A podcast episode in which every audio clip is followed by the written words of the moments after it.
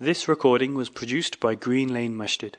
For more information on the activities and services the mosque provides, please visit www.greenlanemasjid.org.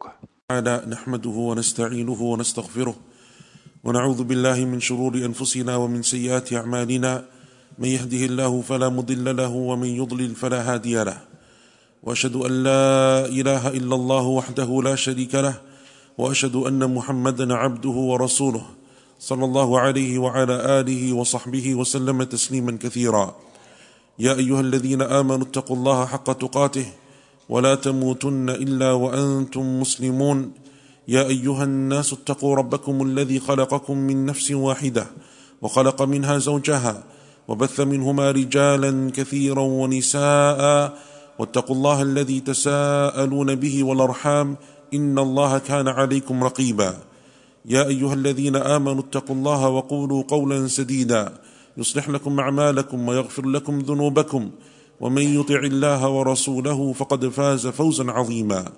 أما بعد فإن أصدق الحديث كتاب الله تعالى وخير الهدي هدي محمد صلى الله عليه وسلم وشر الأمور محدثاتها وكل محدثة بدعة وكل بدعة ضلالة وكل ضلالة في النار. In the final verse of Surah Ar-Rum, Allah subhanahu wa ta'ala gives to us a very important principle and instruction. This verse is made up of two parts. The first part is a command from Allah Azza wa Jal in the way that the believers should think, in the way that they should behave and act. And the second part of the verse is a prohibition. It is something that you shouldn't do. It is the opposite of the way that you should think and behave and act. Allah subhanahu wa ta'ala instructs our messenger sallallahu alayhi wasallam and then by extension the Muslims, me and you, and he says subhanahu wa ta'ala, فاصبر إن وعد الله حق ولا يستخفنك الذين لا يوقنون Allah subhanahu wa ta'ala says, Be patient, for indeed the promise of Allah Azza wa Jal is true. And do not be discouraged by those who lack certainty. In the first portion of this verse, it is how the believer should think and behave. And in the second portion of the verse, we're told that we shouldn't be like those who have a lack of sincerity.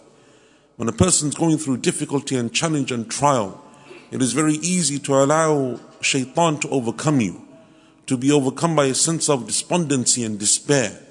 There are people who see, as we are seeing now, and it's been some three months since the events of Gaza started, the difficulty, the, the oppression that those people are facing, the many, many deaths that they have had to endure, the destruction that we see on a mass scale, and we ask Allah Azza wa Jal on this day, this blessed day of Friday, that Allah subhanahu wa ta'ala brings relief to them. That Allah Azza wa Jal protects them and their families and their land and their wealth and their property. When, it, when you see something like this, there are two types of people in the way that they respond. Those who lack certainty in the promise of Allah subhanahu wa ta'ala, either because they have no iman or because their iman is weak. And so they are people who become depressed, people who are overcome by despondency, not only in themselves because they feel a sense of helplessness, which is natural, but also amongst the community and amongst other people. They look at everyone around them and the Muslims in general and they say that this is our state and this is our affair. And if that spurred them into some positive action, then maybe perhaps you could say that there's some benefit in it. But when it only increases and it snowballs into that effect, then it only becomes worse and worse for everybody around them. You see no hope wherever you look. You see no relief wherever you look. And that is not the mindset of the Muslim. That is the mindset of those people who lack certainty in the promise of Allah Azza wa Jal. They don't have true iman in the words of Allah subhanahu wa ta'ala. But as for those people who do, they know that the words of Allah Azza wa Jal are true. They know that when, the, when Allah Azza wa Jal makes a promise, that promise must come to pass. They know that what Allah Azza wa Jal has legislated will take place and will happen, and there is nothing that can stop it from taking place. Those people, they don't allow despondency to overcome them. They don't lack certainty in the promises of Allah subhanahu wa ta'ala. That first group of people, they don't have that same level of certainty. The Prophet sallallahu alaihi wasallam described them in a hadith. The hadith of Abu Hurairah radiallahu anhu in Sahih Muslim. And he said sallallahu alaihi wasallam, إذا قال الرجل هلك الناس فهو أهلكهم. if someone says about the people that they are destroyed, then he is the most destroyed from amongst them. Because that's how the believer looks at other people. It's not the way that the believer should think when it comes to those types of issues. But rather the believer should be the one who has certainty in the promises of Allah subhanahu wa ta'ala. Certainty in what Allah Azza wa Jalla has told us in the Quran, what His Prophet sallallahu alaihi wasallam promised us in His Sunnah. Certainty in what Allah Azza wa Jalla tells us will take place in this dunya and in the akhirah. And why wouldn't you have certainty? If you believe in Allah subhanahu wa ta'ala, that Allah is your Lord, that Allah is the creator, that Allah is the provider and the sustainer, that Allah controls everything in the heavens and the earth, that He is the master of the universe, that what Allah Azza wa Jal says and promises must come to pass, what Allah decrees must happen. But it may happen at a time and a place of Allah's choosing by His wisdom and by His knowledge subhanahu wa ta'ala. But if you have that certainty in your Lord and your Creator, then why would you doubt the promises of Allah Azza wa Jal? Why would you doubt the words of Allah subhanahu wa ta'ala in the Quran?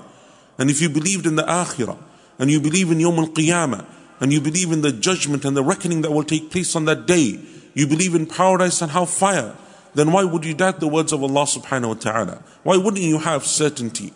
Why wouldn't you have a strength of Iman that even in the most difficult of situations, when no one else sees any hope, you have hope in Allah subhanahu wa ta'ala.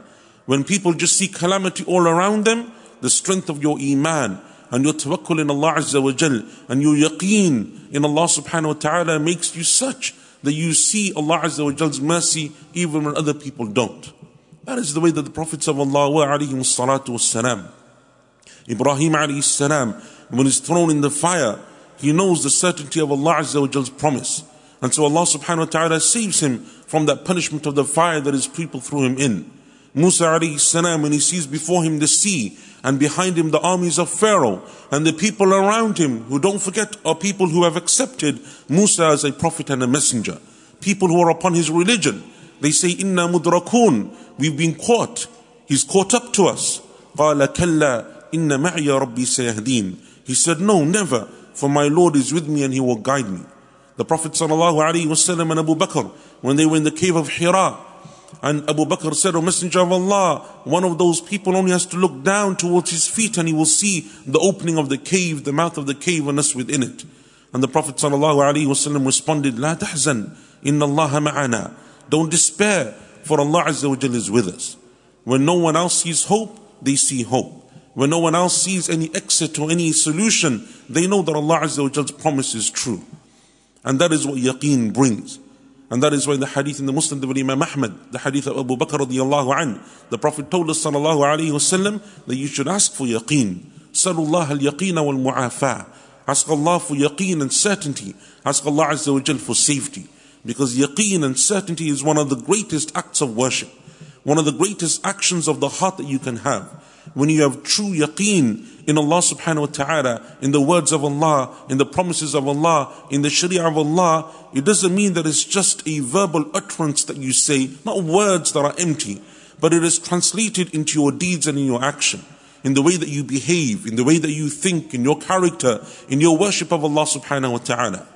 Many of us claim to have yaqeen, but when it comes to practice and action, we're the furthest people away from reading the Quran the furthest people away from doing good deeds, the furthest people away from fulfilling the obligations that Allah placed upon us, the furthest people away from having good character and manners and dealings. None of us here, sitting here, no matter who you are or your situation, did you undergo the types and trials and challenges that our Prophet went through sallallahu alaihi wasallam. He went through so many calamities.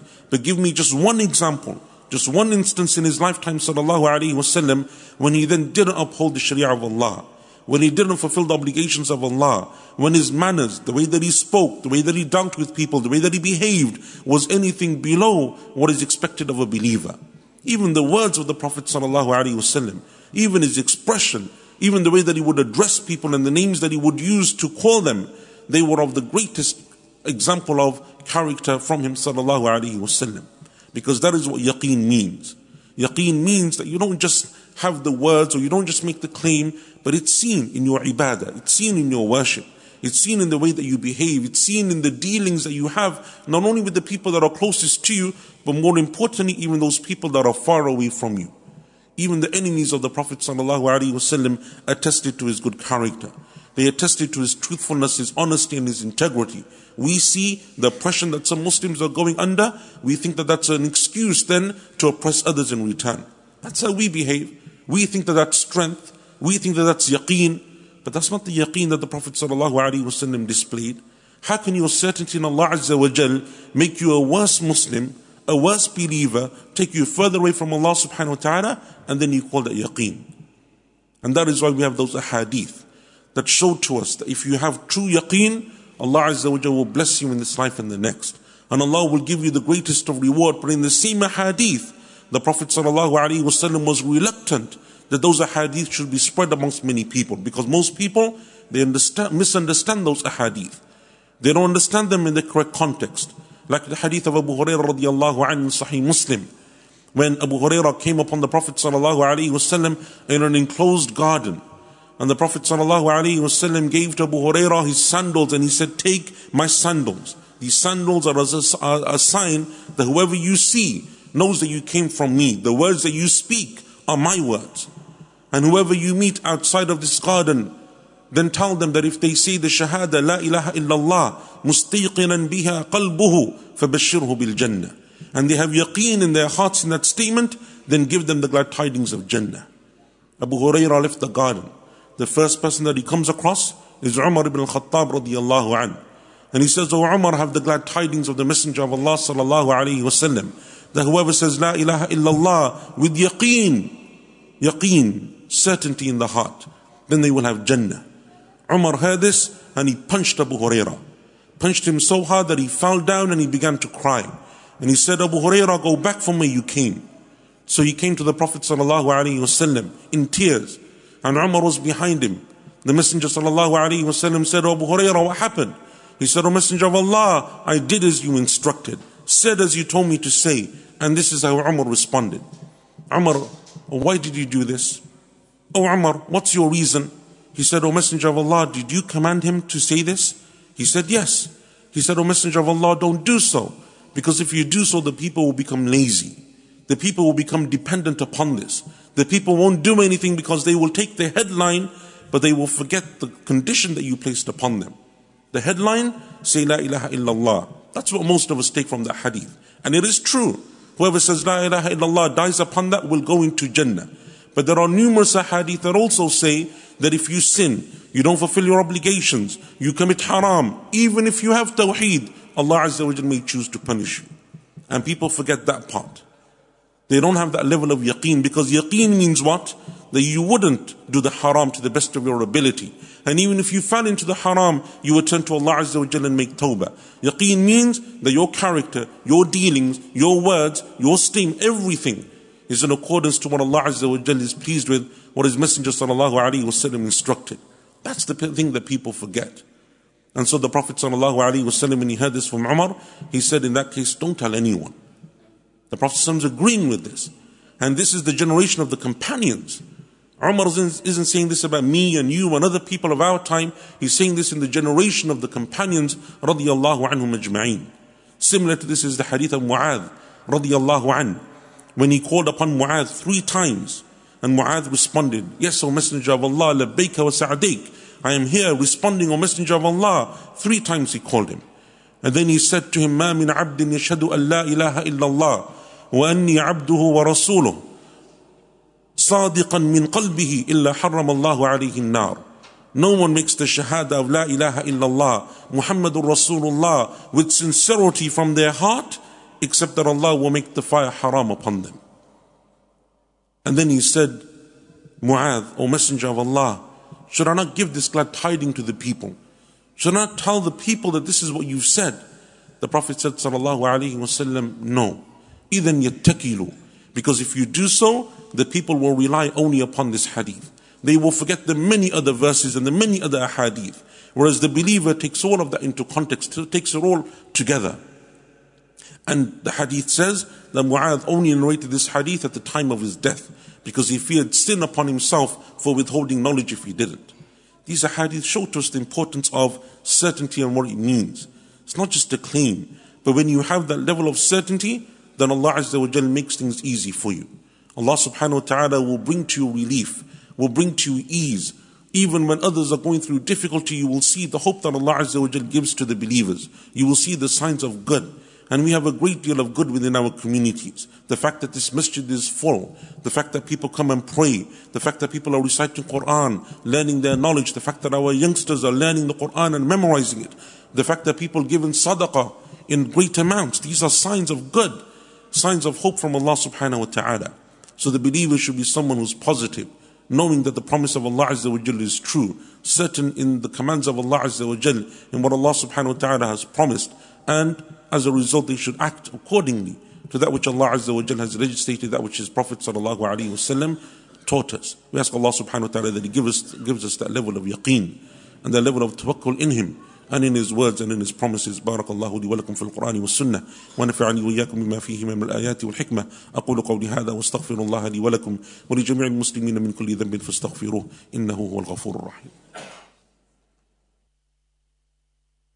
بسم الله والحمد لله والصلاة والسلام على رسول الله وعلى آله وصحبه ومن والاه وسلم تسليما كثيرا أما بعد In the hadith of Ibn Umar radiallahu anhu that is collected in the Jami' of Imam al-Tirmidhi rahimahullah ta'ala, Ibn Umar says that the Prophet sallallahu alaihi wasallam would rarely have a gathering of people, except that at the conclusion of that gathering he would end by saying these du'as, these supplications, these words.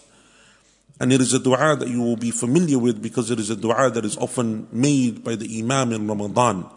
In the witr prayer is dua. It is a common dua that is recited in that. But Ibn Umar mentions it as a content, in this context that the Prophet ﷺ wouldn't just make it in salah, but he would often end his gatherings, his meetings, his lessons with this dua.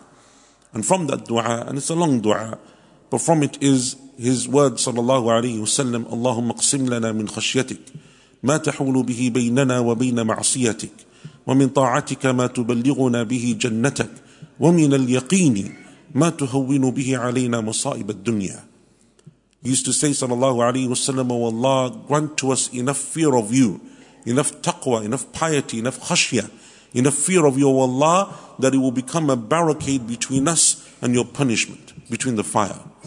And grant us enough of your obedience that it will allow us to enter into Jannah.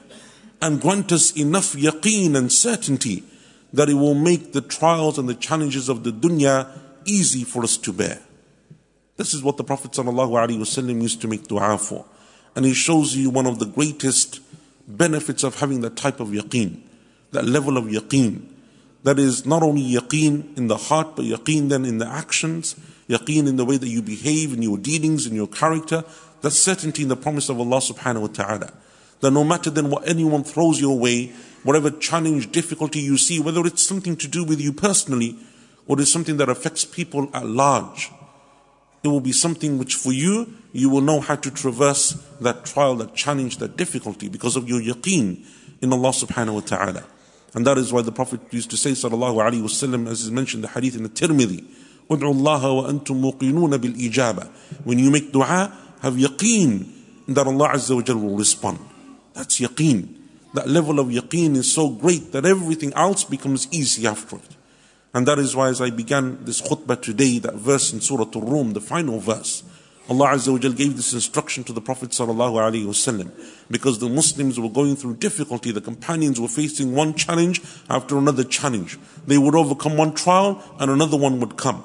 And that was their whole lifetime in the lifetime of the Prophet sallallahu alaihi wasallam. So Allah Azza wa instructed us, be patient, knowing that the promise of Allah Azza wa is true. And the other people who lack that certainty, don't be discouraged by them. If you lack certainty, then you need to study more of the Quran. You lack certainty, you need to study more of the Sunnah of the Prophet. You need to learn more about your Tawheed and the names of Allah and His attributes. You need to learn about Qiyamah and what will happen on Yawm al-Qiyamah and in the hereafter. You need to learn and find acts of worship that will strengthen your yaqeen. Because when you have that level of yaqeen, it is from the greatest blessings and gifts that Allah Azza wa can bestow upon any person. We ask Allah subhanahu wa ta'ala that He grants us that level of yaqeen. That Allah Azza wa on this day, which is the blessed day of Friday, Allah subhanahu wa ta'ala grants us taqwa that will keep us safe from His punishment and obedience that will allow us to enter into His Jannah and yaqeen and certainty that will make easy for us the trials of the dunya. Ask Allah Azza wa that He bring, brings relief to all of those who are oppressed in this world and that Allah Azza wa protects them and their lives and their property and their wealth. And we ask Allah Azza wa that He showers His mercy and forgiveness and blessings upon us because from the greatest blessings of Allah Azza wa is that you enjoy safety while other people don't. And that Allah Azza wa blesses you with a level of comfort when other people are going through hardship.